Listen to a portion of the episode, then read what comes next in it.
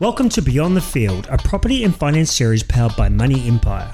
The content you are about to hear is designed to educate and inspire you to tick off your property and finance goals. And when we say beyond the field, we mean your field, whatever that may be.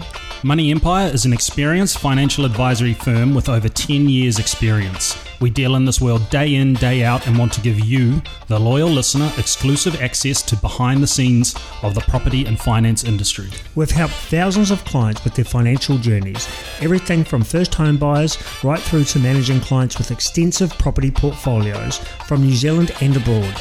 Each week, BTF includes special guest episodes. We chat with industry leaders, entrepreneurs, sports stars, and the stories of everyday people. Now it is your turn to take back control of your future, so kick back and absorb.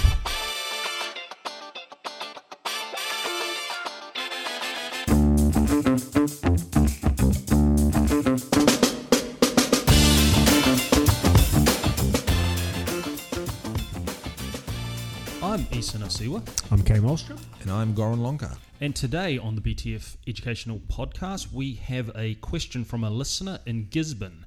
And they said, in these times of super low rates, what are the scenarios and or economic conditions which may trigger a rise in interest rates? And this is a question we get often here in the podcast and here at Money Empire. So I'll pass it over to Mr. Wallstrom.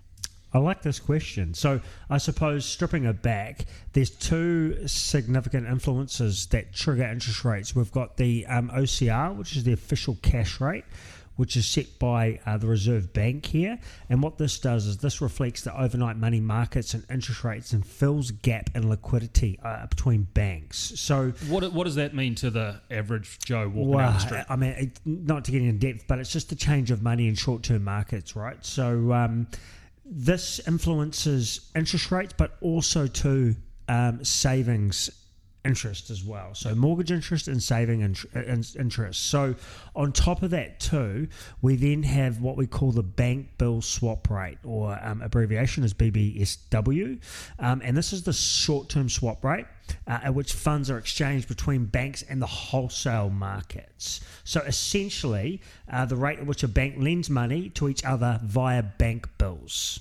Okay, this um, yeah. So I suppose they're the two influences that can affect interest rates, but probably going across to you uh, and a bit more high level. Um, what are some of the things that I suppose would affect those? Well, the bank bill swap rate, if this is too high and above the, the actual OCR, the official cash rate, it means the banks are paying more to cover the cost of their funding or increased funding costs and decreased profits, right? Yep. Um, if the OCR increases, then the cost of funds will increase. Therefore, interest rates will need to rise to keep the margins. Yeah, because the banks are paying more for the money. Correct. And obviously, the OCR, basically, in in a nutshell, it basically dictates what it costs to borrow money. Yep, here in, in New Zealand. Yeah. So they're the two significant triggers, I suppose, around um, uh, costs of funds. But if we look in the broader sense, you've got impacts worldwide. So you've got the um, the world markets, um, obviously. We've got obviously our importing and exporting goods here, um, world politics. Um, and obviously, at the moment, uh, funding probably in Europe and in Asia are returning negative returns at the moment. So, money is super cheap. So, if our banks or institutions are borrowing money offshore, it is really uh, low funding or costs are, are low. So, that's why we're seeing interest rates being so low and probably going down even further. And furthermore, on that, like New Zealand at present and for the foreseeable future, they need to obviously encourage spending back into the economy in, in all in all sectors, which stimulates cash flow. Um, by keeping the costs of funds low, we encourage people to spend, not save, and this is reflected in the term deposit rates of 1.6%, which Yeah. is extremely low. So dialing it back down, you know, what a term deposit returning 1.6, what does this mean to the everyday uh, listener? Yeah, so if you've got um, 100 grand and you put that into a term deposit at the moment, you're getting 1.6% return on that per annum. Uh, and don't forget, you get secondary tax on that. So a lot of people uh, that we're seeing are coming to us and going, well, geez, with interest rates being at 2.5%, um, I might as well get a property uh, and take a mortgage out on that rather than actually keeping money in the bank in a savings account because my returns aren't there.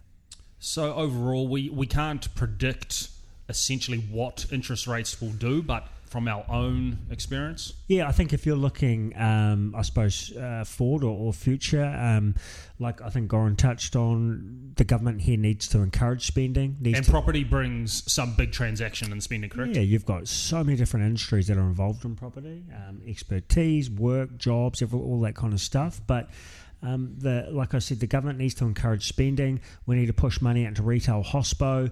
We need loans transactions through property going out. So for the foreseeable future, uh, and my, my prediction is for a long time that we're going to see very low interest rates being controlled by the Reserve Bank in New Zealand through the official cash rate, keeping the margins in the banks there. So they're going to push money out and credit out um, into the economy um, so we can keep spending. And, you know, big transactions are pretty much done on credit. A lot of people don't have cash to do that. So that's where that comes from. Yeah, I, I wholeheartedly agree. When if you think of interest rates like the fixed one year rate two two and a half years ago, the hot rate was four point one nine, and I remember when that came out, everyone thought, "Wow, this is incredible." You know, one bank um, put out the four point one nine, and the rest followed. But now we're looking at you know two and a half percent. Yeah. And um, if you've got quite a chunky loan amount in, terms of mortgage at the bank, Yeah. that's a significant difference between interest costs. Will they keep going down? Don't know. Me personally, I- I only fix one year all the time, and my um, one year fixed rate came off a couple of months ago, and it was at three point nine nine. yeah, it's crazy. And, now it's at two point five five. well, the floating rate you can probably get for three and a half percent. Yeah, I know. So cost of funds are cheap. So in essence, is to answer their question, there's so many factors that go into why interest rates will rise, but the influences are the official cash rate, the bank bill swap rate, markets offshore, and what's happening in the sectors as well. As well. Awesome. Well, to the listener in Gisborne, hope this answered your question. To anyone else out there listening to the Beyond the Field podcast, keep firing those questions in Facebook, LinkedIn, Instagram, you name it, we'll answer it. So until next time. We hope you enjoyed today's episode. For more information on this episode and hundreds more, you can visit us at Beyond the Field Podcast on all social platforms. Don't forget to hit that subscribe button. Now it's your turn to take control and build your empire beyond your field.